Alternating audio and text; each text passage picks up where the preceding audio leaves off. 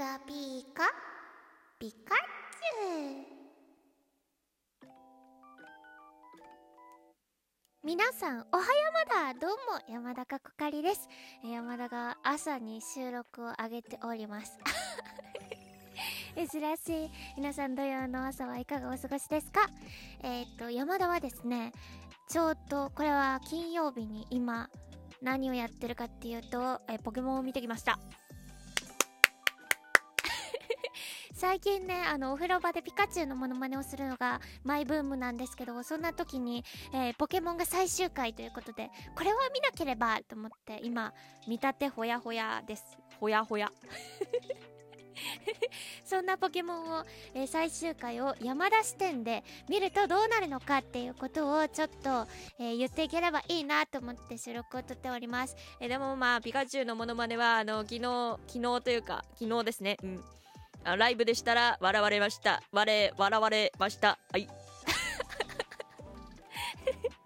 でもね最終回を見たらちょっとこのポケモンも山田できるなっていうポケモンたちが現れてきたのでそちらも一緒にご覧ください。あというわけで早速やっていきましょう。で、えー最初にまあ見るじゃないポキチって最終回か見ようポチってつけたらこれサトシ。半ズボンボーイ事件や本当に。えサトシって半ズボンでした？みたいな。そう山田が知ってるサトシは長ズボンだったからそのあの最初にこう真っ先にサトシが飛び出てきた時にええー、半ズボン半ズボンでした？みたいな。そうその衝撃がやっぱり山田にはありましたね。いつの間にか半パン半ズボンボーイになっちゃってみたいな。見ない間に半ズボンボーイおめでとう。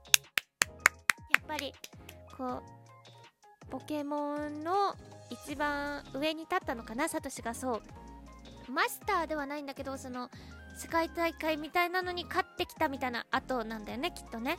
そうリーグ戦に勝ってきたみたいな感じなんだよね。そうそこでやっぱり成長したら人っていうのは成長したら長ズボンから半ズボンになるんだなっていうところを開始の5秒ぐらいで学ぶことができました。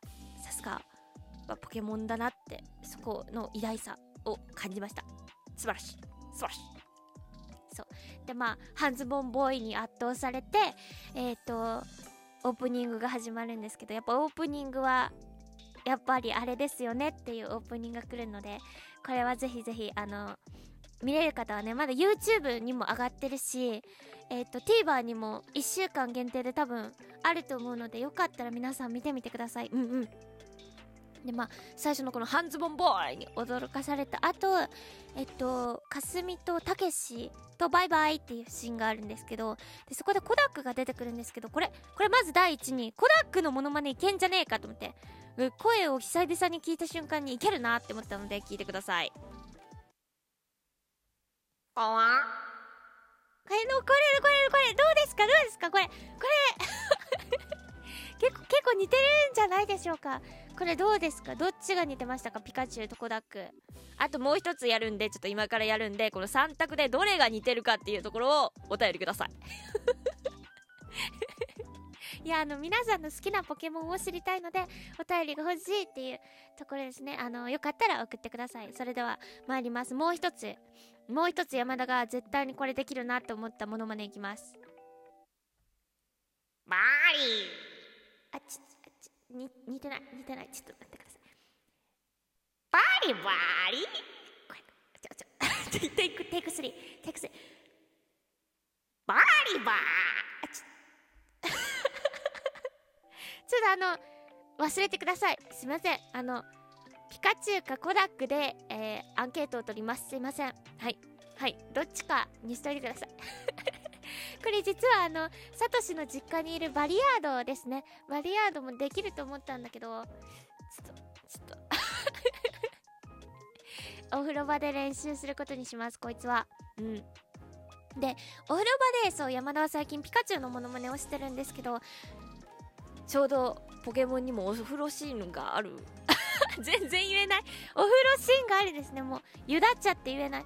お風呂シーンがあるんですよ。キャーって思うんですよそうそしたらそう本当にピカチュウが「ピカピカ」とか言っててあこれ山田お風呂でやってる最近みたいな。そう。納豆っていうそこで納豆な事件があるのでよかったらそこも見てみてください。でえー、バリアードがそうさっきモノマネあ忘れてくださいそうだ。そう。え初登場バリアードなんですけどえっとこれが食事シーンがあるんですね。お風呂シーンの後に食事シーンがあって。でママさんがまあ作っててでそれであのなんていう親子が会話してるっていうシーンがあるんですけどどんな旅をしてた明日はどこに行くみたいなそう親子のたわいない会話があるんですけどそこでねそのバリアードがねそのシーンのセンターでねこの食事私作りましたどうぞみたいな。そうあのどうやーみたいな。すごいすごい本当にどうやーどうですか私の料理どうぞみたいな。さバリアードがいてそう無言でそう手を広げるシーンがあるんですけどそこのバリアードの表情ドヤ顔ここを見てほしいです。うん。すごい。すっごいドヤ顔。わわーみたいな。いやでもさっきお母さん作ってましたねそれ。みたいな。なんでそんなに全部自分作りましたみたいな。顔できるんですか？みたいな。なんやこいつ。みたいな。なんかそんなところが可愛いなって思ったのでぜひぜひあのそこのシーン見てみてください。はい。おもろいなって思って。ででねでねそう。山田もう一個実はあのおすすめしたいポイントがあってそこは何かっていうと山田はまあドードリオ推しなんですよ。ポケモンで言うとドードリオが好きなんですね。うん。なんですけど今回のその最終回を見てニョロゾっていうポケモンがいるんです。ニョロゾっていうのがいてえげついかわい。い えげついかわい。い出演時間は24分ぐらいの3秒間ですね。はい。